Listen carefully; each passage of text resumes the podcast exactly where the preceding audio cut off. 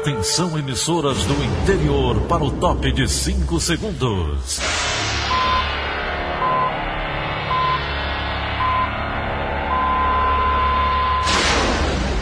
A Verdinha leva o som cada vez mais longe. Rádio Sul Cearense de Brejo Santo, Cristal de Quixeramobim, Iracema de Ipu, Jornal Centro-Sul de Iguatu, Macambira de Ipueira, Tabajara de São Benedito, Oroz FM, Pioneira de Forquilha, Itataia de Santa Quitéria, União de Camocim, Educadora do Cariri e do Crato, Líder FM de Itapipoca, Aquarela FM de Miraíma, Liberdade de Itapipoca, Itarema, Carinhosa de Acopiara, Sertão Central de Senador Pompeu, Vale do Salgado de Lavras da Mangabeira, Vale FM de Nova Russas.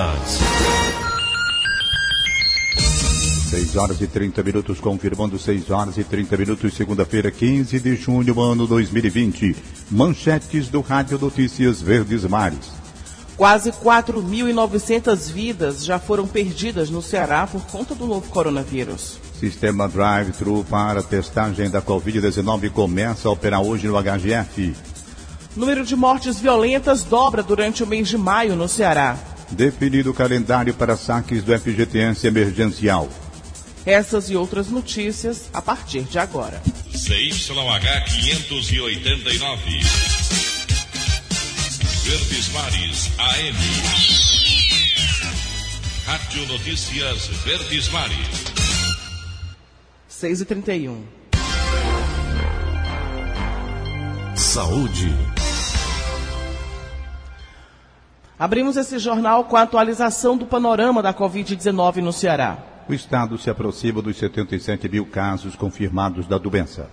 Elane Nepomuceno detalha os números para a gente. O Ceará contabiliza pelo menos 76.833 casos confirmados de Covid-19. Já o número de vidas perdidas por causa da doença é de quase 4.900. A taxa de letalidade está em 6,4%. Os dados são do levantamento mais recente da plataforma IntegraSUS da Secretaria Estadual da Saúde. Já o total de recuperados da doença ultrapassa a marca de 56 mil. Fortaleza continua como a cidade mais afetada pela pandemia no Ceará e registra 30.426 casos e 2.854 mortes. Mesmo com números preocupantes e o decreto de isolamento social em vigor, algumas praias registraram movimentação intensa na capital neste fim de semana, conforme constatou reportagem do sistema Verdes Mares. Elane Nepomuceno, para a Rádio Verdes Mares.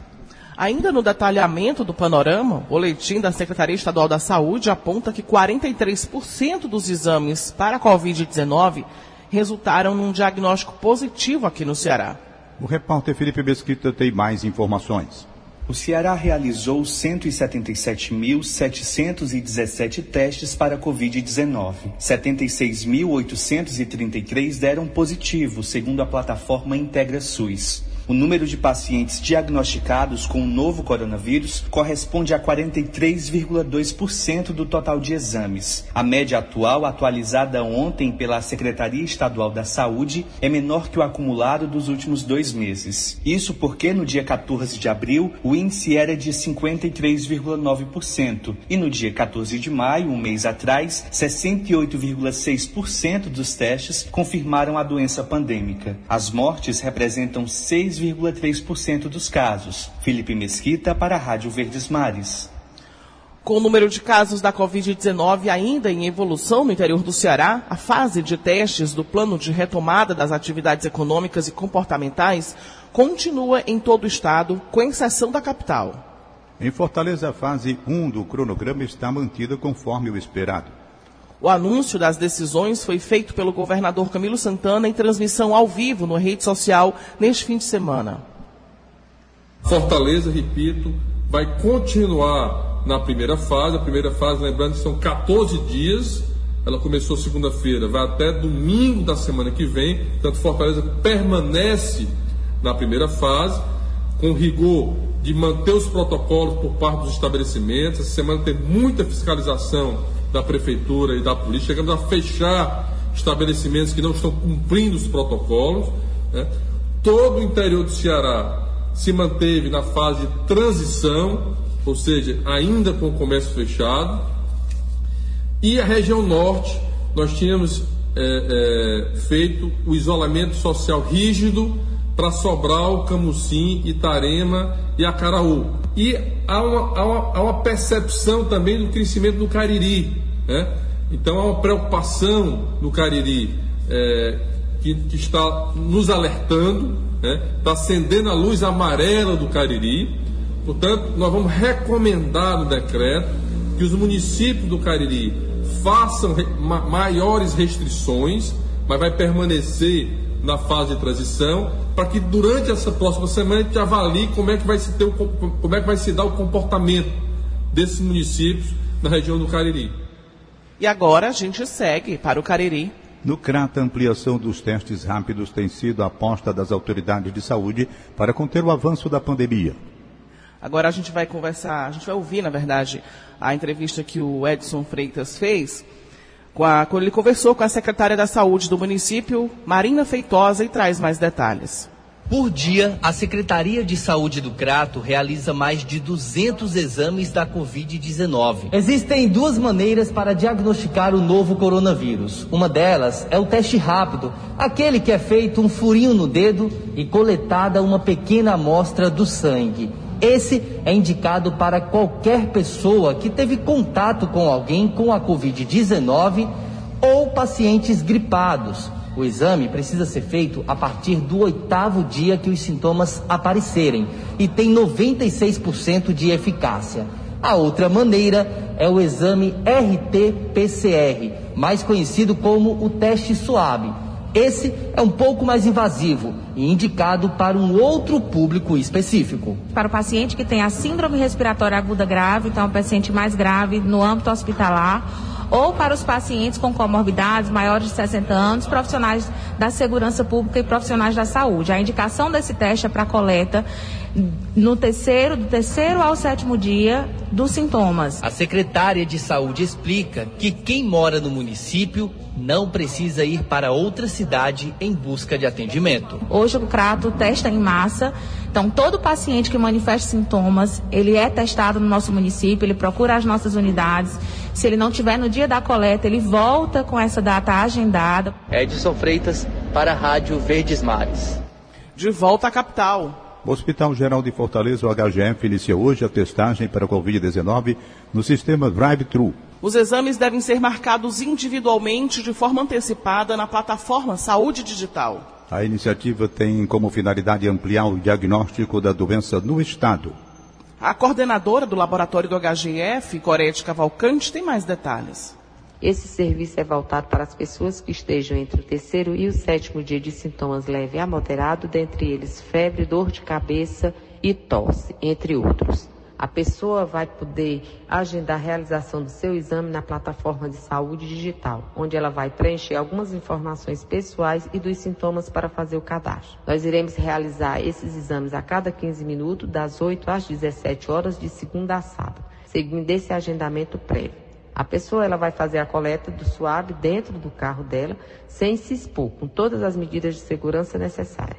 É importante que para a realização desse exame a população informe corretamente os sintomas e os dias que eles começaram, porque se for feito fora desse intervalo entre o 3º e o 7º dia, o resultado pode ser um falso negativo. Os resultados sairão em até 5 dias na mesma plataforma que foi realizado o cadastro. E o site para fazer o agendamento é o digitalsaude.ce.gov.br. O paciente deve clicar no botão Acesso Cidadão, na parte inferior direita, e realizar o cadastro com os dados pessoais. Já os profissionais de saúde do Ceará, contam agora com o app IntegraSUS, uma nova ferramenta que está em fase de testes para dar suporte no enfrentamento à Covid-19. A plataforma foi criada pela Escola de Saúde Pública do Estado em parceria com a Fundação Cearense de Apoio ao Desenvolvimento Científico e Tecnológico. O superintendente da escola, Marcelo Alcântara, explica as funções do aplicativo. É um novo aplicativo desenvolvido pela equipe de inovação da Escola de Saúde Pública, que serve para iniciar um processo inovador de interação com os profissionais de saúde da linha de frente, médicos, fisioterapeutas, enfermeiros, de todas as especialidades e áreas, que tem uma ferramenta agora nova, capaz de ajudá-los a cuidar dos pacientes. O ISUS, ele visa promover a saúde do cidadão, usando a ferramenta da tecnologia, chegando aos profissionais de saúde. Essa é a ideia de onde nasceu esse projeto e que agora já está disponível tanto na plataforma iOS quanto na plataforma Android. Eu convido a todos os profissionais de saúde do estado do Ceará a baixarem no seu celular o aplicativo e utilizarem agora nessa fase de lançamento, uma versão beta, que é uma fase de testes, mas usarem isso na prática, por exemplo, no manejo dos pacientes com a Covid-19. A gente sabe que o manejo desses pacientes graves é complexo e que o profissional tem que ter na palma da mão acesso às informações de como tratar os pacientes. Se acompanhou aqui no Rádio Notícias há algumas semanas que a Covid-19 já vitimou mais pessoas do que o acidente vascular cerebral aqui no Ceará entre março e abril deste ano. Apesar de possuir números menores do que os da doença pandêmica, a AVC ainda é um problema de saúde pública grave.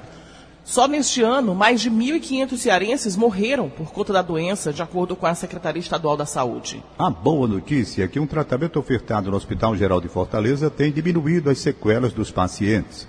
Confira na reportagem com Fernanda Aires. Entre 2017 e 2019, o AGEFIS fez parte de um estudo para avaliar a eficácia da trombectomia mecânica. O método ajuda a tratar o AVC isquêmico, aquele quando ocorre o entupimento do canal que leva sangue ao cérebro. O estudo foi desenvolvido em 17 unidades do Sistema Único de Saúde do Brasil. O resultado foi publicado neste mês na maior revista americana de medicina. Só no Ceará, cerca de 200 pessoas já foram beneficiadas. Segundo o IntegraSUS, quase 5 mil cearenses morrem todos os anos por AVC. De janeiro a maio de 2020 foram 1.544. A maioria em Fortaleza e região metropolitana. 84% tinham mais de 60 anos e 78% tinham baixa escolaridade. Para o médico Francisco Montalverne, o AVC revela a desigualdade social. Uma pessoa sequelada, sobretudo na população que foi objeto do estudo do SUS, uma pessoa de baixa renda, sequelada, ela gera um problema para toda a geração familiar, porque alguém da família vai ter que ficar em casa cuidando. Apesar da oferta, muitos pacientes chegam com um quadro grave e têm contraindicação para a trombectomia. Por isso, quanto mais rápido o diagnóstico e a procura pelas unidades de saúde de referência, maiores serão as chances de recuperação. O médico Fabrício Lima aponta os principais fatores de risco para a doença. Diabetes, tabagismo, problemas cardíacos, a inatividade física, uma má alimentação, assim como, é claro, o estresse dia a dia. Os principais sintomas do AVC incluem formigamento no rosto, no braço ou na perna, confusão mental e alterações da fala ou da visão. Se você tiver qualquer um dos sintomas, procure um hospital. Com informações de Tatiana Nascimento e Nicolas Paulino, Fernanda Aires para a Rádio Verdes Mares. 6h43. Polícia. O Ceará enfrenta uma onda de violência que a cada mês faz centenas de vítimas. A Secretaria Estadual da Segurança consolidou os dados referentes ao último mês de maio. Segundo o levantamento, mais de 300 pessoas morreram vítimas dos crimes violentos, letais e intencionais aqui no estado. Márcio Dornelles. O mês de maio terminou com 365 mortes violentas no Ceará. Comparado a igual período de 2019, o número aumentou 103%, ou seja, mais do que dobrou.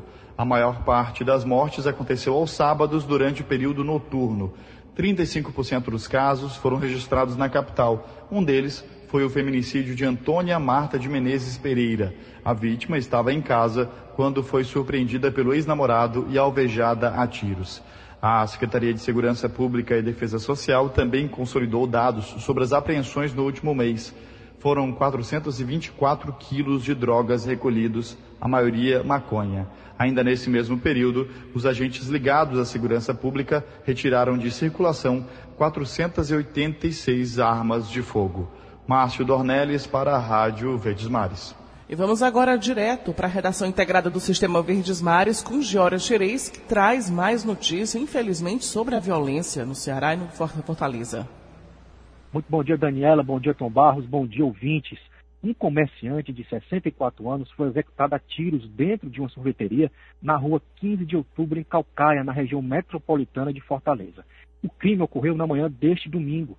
Moradores informaram ao Sistema Verdes Mares que criminosos assassinaram o idoso por ele ter amizade com a polícia, o que fazia com que a presença dos policiais fosse constante na localidade. Segundo a Polícia Militar, a vítima, identificada como Francisco Saraiva da Silva, era dono da sorveteria. Moradores também disseram que seu Saraiva, conforme era chamado por populares, era muito conhecido no local e muito querido pela vizinhança. Segundo a Secretaria da Segurança Pública, a vítima foi abordada pelos suspeitos em uma motocicleta. Eles atiraram e fugiram em seguida. O caso será investigado pela Delegacia Metropolitana de Calcaia. A perícia forense do Estado do Ceará, a PEFOSSE, procurou no sistema de câmeras de segurança do estabelecimento imagens do crime. No local, pelo menos 6 cápsulas de pistola foram encontradas. Giora Xerês, para a Rádio Verdes Mares. Agora 6h46. Cidade. Veículos são flagrados pela Agência de Fiscalização de Fortaleza durante tráfego irregular no Parque Municipal da Sabiaguaba. A operação aconteceu ontem e resultou na autuação de 10 motoristas. Houve ainda o flagrante de um carro com paredão de som. O fiscal regional dará hoje o detalhe do balanço da força-tarefa. Todos os condutores foram autuados. A multa, nesse caso, pode chegar a R$ 4.050. A prática é considerada degradação ambiental, de acordo com o plano de manejo da Sabiaguaba. E essa infração é tipificada como infração gravíssima no Código da Cidade, que é a Lei Municipal 270 de 2019. Durante a operação também foi flagrado um veículo com paredão de som ligado. O condutor foi autuado e o paredão de som apreendido. Pontos de aglomeração também foram constatados durante a operação e as pessoas orientadas na abordagem a irem para casa e fazerem cumprir o isolamento social. Participaram dessa operação os agentes da AGEFIS, o Grupo de Operações Especiais da Guarda Municipal, o Batalhão de Proteção Ambiental da Guarda Municipal e o Batalhão de Polícia Ambiental da Polícia Militar, o BPMA. A AGEFIS vem intensificando as operações na região e em 2 semanas, 17 veículos já foram autuados por essa prática. Durante o final de semana, nas madrugadas de sábado e de domingo, várias ocorrências com relação à poluição sonora foram encontradas pela cidade, com destaque para 4 autuações e apreensões por uso de paredão de som, que é proibido pelo município de Fortaleza. 6h48, confirmando 6h48. Em instantes, Ceará abre semana com mais de 400 oportunidades de emprego formal. Rádio Notícias Verdes Mares, 810. Rádio Notícia Verdes Mares. 6h50. Economia. Diferente do que muita gente esperava, os saques do FGTS emergencial começam só no próximo dia 29 de junho. No fim de semana, o governo editou medida provisória que libera o recurso. Felipe Gurgel. O novo saque do FGTS deve beneficiar 60 milhões de brasileiros, segundo o governo federal. Foi editada a medida provisória 982, autorizando o saque emergencial de até R$ 1.045 do fundo. Caso o dinheiro não seja sacado pelos beneficiários, o recurso volta para a conta vinculada. O valor fica disponível para saque até 30 de novembro. O governo estima, com a liberação do FGTS, uma injeção de recursos de quase 38 bilhões de reais na economia do país. Você pode conferir o calendário de saques e a matéria completa em diariodonordeste.com.br. Felipe Gurgel para a Rádio Verdes Mares. E começa na próxima quarta-feira o pagamento da terceira parcela do auxílio emergencial de R$ 600 para os beneficiários do Bolsa Família. O calendário de saque segue o último dígito do número de identificação social e inicia para quem tem o NIS com final 1. Vale lembrar que os benefícios não vão ser acumulados. Vai ser creditado de maior valor, Bolsa Família ou auxílio emergencial. O governo federal e a Caixa ainda não divulgaram o calendário da terceira parcela para os demais cadastrados pelo aplicativo e pelo site do banco ou pelo cadastro único. O mercado cearense abre a semana com mais de 400 vagas de trabalho formal, segundo o IDT. Vamos saber mais detalhes no quadro Sua Chance com Hugo Renan do Nascimento. O Ceará tem nesta segunda-feira 419 vagas de emprego formal, sendo 28 para pessoas com deficiência. Em Fortaleza, são 119 oportunidades, incluindo 12 postos para operador de telemarketing e 5 para auxiliar de logística. Em Maracanaú, o Cine está ofertando 57 vagas, sendo 5 para pessoas com deficiência na função de ajudante de carga e descarga de mercadoria. No PECEM, são 43 vagas, 20 delas para auxiliar de linha de produção. Há oportunidades ainda em Aracati, Crateús, Eusébio, Iguatu, Itapipoca, Juazeiro do Norte, Quixadá, Sobral e Limoeiro do Norte. Lembrando que as unidades do Cine permanecem fechadas. Para mais informações, acesse o site do Diário do Nordeste. Quem ainda não prestou contas com o Leão precisa ficar atento. O prazo para realizar a declaração do imposto de renda termina em 15 dias. Ana Beatriz Farias. Com as mudanças trazidas pelo período de pandemia, muitos prazos tiveram que ser reestabelecidos. O da declaração do imposto de renda foi um deles. Previsto inicialmente para o fim de abril, o limite foi estendido até o dia 30 de junho. Eu vou conversar agora com a Ana Célia, ela é psicóloga e sempre teve o costume de declarar o imposto de renda com antecedência. Esse ano as coisas mudaram um pouco, né, Ana? Fala pra gente o que aconteceu. Nós tivemos essa pandemia.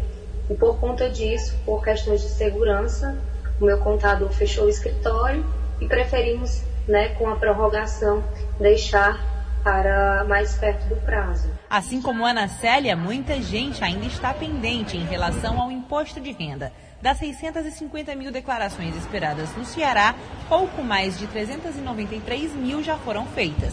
Ana Beatriz Farias para a Rádio Verdes Mares.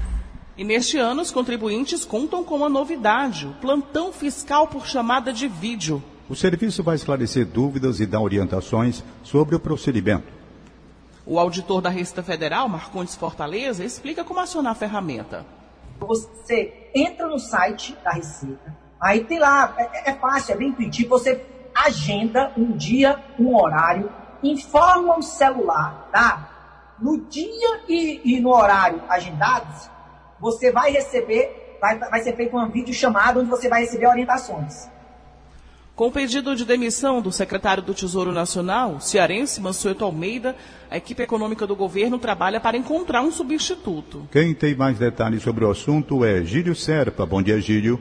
Bom dia, Daniela de Lavor. Bom dia, Tom Barros. Bom dia, ouvintes. O economista cearense Mansueto Almeida confirmou ontem à noite, ele mesmo, que deixará o cargo de secretário do Tesouro Nacional no próximo mês de julho ou agosto. Ele teve de prestar este esclarecimento depois que correu ontem a informação em Brasília, segundo a qual ele deixaria o governo nos próximos dias. Isto causou preocupação no mercado financeiro. A Bolsa de Valores e o dólar viveriam hoje um dia de pânico, o que, graças a Deus, não acontecerá pela rápida iniciativa de Mansueto, que esclareceu os fatos. Eu conversei ontem à noite com o deputado e economista Mauro Benevides Filho, que pertence ao PDT, que faz oposição ao governo Bolsonaro. Mauro Filho disse-me que a notícia da saída de Mansueto não o surpreendeu, porque o ministro da Economia, Paulo Guedes, e todo o mercado já sabiam que em dezembro do ano passado ele havia recebido um convite irrecusável de uma grande instituição financeira. Mansueto disse ontem que sua saída será consensual. Agora já se sabe que o ministro Paulo Guedes está trabalhando para encontrar um nome para substituir Mansueto na Secretaria do Tesouro Nacional, que administra, aliás, um orçamento deficitário desde 2015. Egídio Serpa para o Rádio Notícias Verdes Mares. 6h55. Política. O Congresso e o Tribunal Superior Eleitoral devem intensificar nesta semana os debates sobre o futuro das eleições municipais. Com o avanço da pandemia, a estimativa é de que o primeiro turno do pleito só ocorra em novembro. Wagner Mendes. O presidente do Tribunal Superior Eleitoral, Luiz Roberto Barroso, tem feito consultas às várias esferas da sociedade para resolver o principal desafio que terá pela frente nos próximos meses, a eleição municipal. Nas últimas semanas, o recém-empossado presidente da Corte Eleitoral tem ouvido médicos, cientistas, juízes e acadêmicos. O objetivo é ouvir sugestões dos mais diversos setores sociais para definir a data da disputa que se aproxima. Pelos impactos da Covid-19 no Brasil, o Tribunal e o Congresso Nacional discutem o adiamento. Enquanto Barroso se reúne com bases sociais, Câmara dos Deputados e Senado Federal dialogam entre si. Mas nesta terça-feira, a expectativa é que Congresso e TSE se reúnam para debater os próximos passos da agenda eleitoral. Rodrigo Maia, presidente da Câmara dos Deputados, e Davi Alcolumbre, presidente do Senado, é quem devem marcar uma data para a definição legislativa, já que são os próprios deputados e senadores que deverão decidir. Uma mudança da data do calendário eleitoral vai exigir a votação de uma proposta de emenda constitucional. A previsão mais possível nesse momento é que o primeiro turno da eleição seja adiado e ocorra no dia 15 de novembro. O debate gira em torno do não adiamento dos atuais mandatos e da segurança do eleitor brasileiro. Wagner Mendes, para a Rádio Verdes Mares. Agora a gente tem o comentário de Sérgio Ripardo. Cresce no país uma sensação equivocada de que a pandemia do novo coronavírus passou. Os brasileiros começaram a ignorar as regras do isolamento social, lotando lojas, praias e outros espaços públicos. Há um grande risco neste comportamento irresponsável de alguns cidadãos. A reabertura do comércio e de outras atividades tem de ser lenta, gradual, sempre orientada pela análise de médicos e cientistas. A desobediência coletiva ameaça a vida de todos. É preciso que cada brasileiro se informe sobre em que fase da retomada econômica está a sua cidade. É sério o perigo de um novo aumento dos contágios e das mortes pela Covid-19, se as regras forem descumpridas. Já há caso de cidade que teve de voltar atrás e mandar suspender atividades. Em Curitiba, capital do Paraná, por exemplo, a partir de hoje, bares, academias e templos religiosos voltam a ser fechados após uma alta de pessoas infectadas. Não podemos desperdiçar todo o esforço feito nos últimos meses de confinamento para reduzir a proliferação do vírus. Temos de respeitar o que pode e não pode em cada etapa da volta à normalidade. Se em sua cidade é proibido ir à praia, obedeça, pelo bem de todos. Sérgio Ripardo, para a Rádio Verdes Mares. E antes de encerrar, a gente traz uma dica. Você tem dúvidas sobre a prática de exercícios físicos e alimentação durante a retomada das atividades em meio à pandemia? Para esclarecer todos os questionamentos, o nutricionista esportivo Felipe Brito e o educador físico Walter Cortez participam hoje de mais uma edição do projeto Conexão SVM em Casa. O bate-papo virtual começa às 4 da tarde nos perfis do Diário do Nordeste, YouTube, Facebook e Instagram. Não vai perder. 6h59, 6h59. Acabamos de apresentar o Rádio Notícias Verdes Mares. Redatores, Roberto Carlos Nascimento e Elane Nepomuceno. Áudio, Nelson Costa, contra-regra, Aline Mariano. Editora de núcleo, Liana Ribeiro. Diretor de jornalismo, Delfonso Rodrigues. Outras informações, acesse verdinha.verdesmares.com.br ou facebook.com/verdinha810. Em meu nome, Daniela de Lavor e de Tom Barros, tenham todos um excelente dia. De segunda a sábado, 6h30 da manhã, Rádio Notícias Verdes Mares.